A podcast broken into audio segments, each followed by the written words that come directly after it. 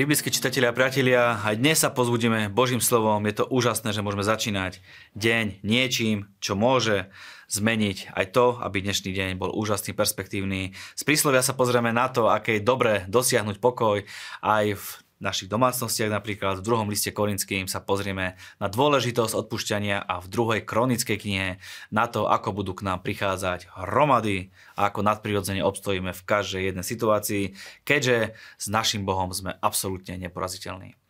Pozrime sa na pár veršov z 21. príslovia. Bezbožníkov zachváti záhuba, pretože odmietajú konať podľa práva. Keď ľudia konajú nečestne, falošne, snažia sa podvádzať a rôznymi praktikami nie podľa práva sa chcú obohatiť, zachváti ich zahuba. To hovorí Božie slovo, skôr či neskôr je to isté. Kľukatá je cesta vinníka, ale konanie čistého je správne. Keď budeš konať spravodlivo, tvoja cesta sa pred Bohom vyrovná a Pán ti pripraví cestu do vytúženého cieľa a plánu, ktorý s tebou má. Lepšie je bývať v kúte na streche ako zašterivou ženou v jednom dome. To je celkom zaujímavý verš, zaujímavé prirovnanie.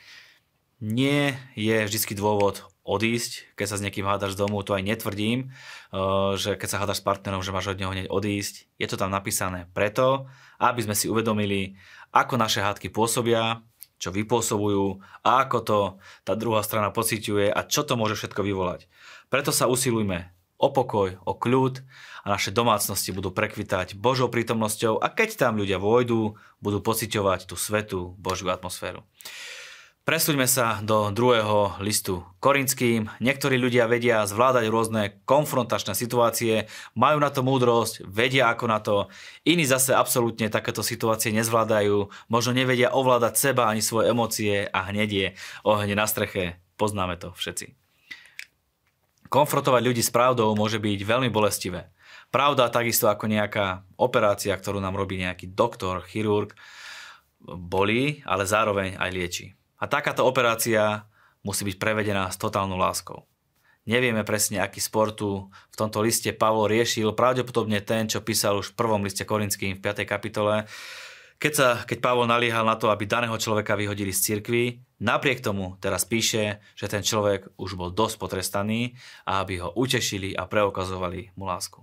Súd sa už skončil, teraz nastal čas na milosť, láskavosť a odpustenie. Pavol bol veľmi rýchly k odpúšťaniu, keď odpúšťal, hneď aj zabudol. Hovorí, komu vy niečo odpustíte, tomu odpustím aj ja. Keď som ja niečo odpustil, ak som mal čo odpúšťať, robím to pre tvárou Krista, pre vás, aby nás neoklamal Satán, veď jeho zámery poznáme. Odpustenie je totálne kľúčové v cirkvi, ale samozrejme aj v našich osobných životoch. Nedostatok odpustenia je jedna z ciest, ktorou vie diabol vstúpiť či už do cirkvi alebo do vzťahov, rodín a tak ďalej. Bratia a sestry, buďme všetci rýchli k odpúšťaniu. Tak budeme mať lepší život a šťastnejší život lepšie vzťahy, budeme mať totálne ľahký životný pocit a určite budeme usmiatí a radujúci sa a som presvedčený, že budeme aj zdravší. A preto pravím každému jednému, radujme sa a majme srdce plné odpušťania. V druhom kronickom liste, alebo v druhom liste e, kronickým, ako to povedať, druhý kronický list, mali sme krásne príbehy, to je radosť čítať. Nachádzame sa v období kráľa Chyskiu. Je to obdobie totálnej duchovnej obnovy judského ľudu a aj celého kráľovstva.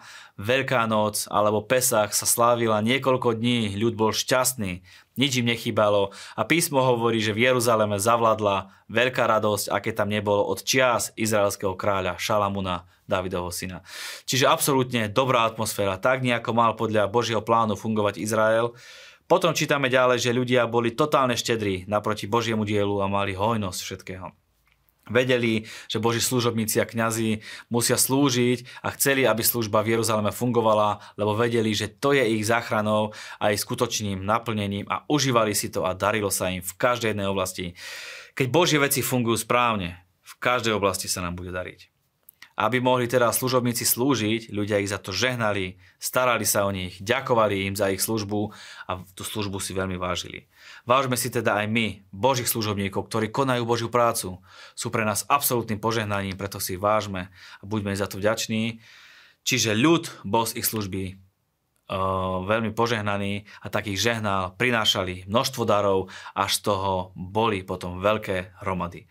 A priatelia, toto všetko nás čaká, keď budeme štedri naproti Božej práci, naproti Božiemu ľudu.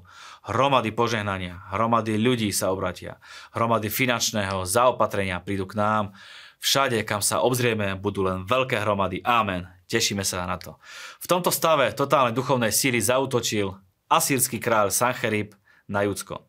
Kráľ Chyskia sa postavil pred ľud, pozbudil ich a povedal im, buďte silní a odvážni, nebojte sa a nedeste sa pred asýrským kráľom ani pred celým dávom, ktorý ho sprevádza, lebo preváha je na našej strane. S ním je telesná sila, s nami je hospodin náš Boh, hotový nám pomôcť a viesť naše boje.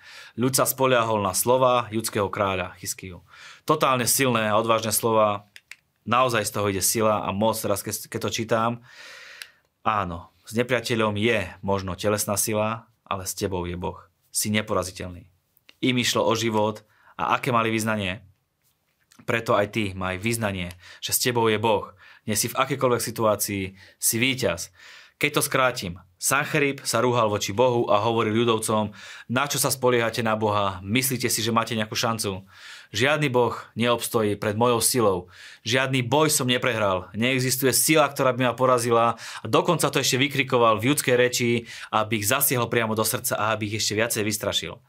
Diabol a nepriateľ niekedy reve s veľkým krikom, hovorí to priamo k tebe, spôsobom, aby ťa vystrašil, hovorí to priamo do tvojho srdca, ale ty stoj pevne, Boh je s tebou. Vieme, že Boh bol aj s ním. Vyhrali, a vyhrali to takým spôsobom, že Boh poslal aniela, ktorý ich zničil priamo v ich tábore. Neskôr aj samotného kráľa zabili vlastní synovia. A viete kde? V dome svojho Boha. Ochránili ho teda tie ohavnosti, ktorým veril. Skôr mu priniesli súd, takisto ako prinesú súd aj tvojim nepriateľom. Možno nie dnes, možno nie zajtra, ale ty budeš stáť a oni padnú. Chyskia bol veľký hrdina, veľký boží muž, je pre nás určite inšpiráciou. Také isté veľké veci s Bohom dokážeš. Aj ty, aj ja. Priatelia, máte úžasný deň, úspešný deň. Ďakujem, že sa stávate partnermi tejto služby. Aj vďaka vám a vašim darom vie tento projekt rásť, vie sa dostať tam, kde sa má dostať a ľudia vedia mať menené svoje životy. Amen.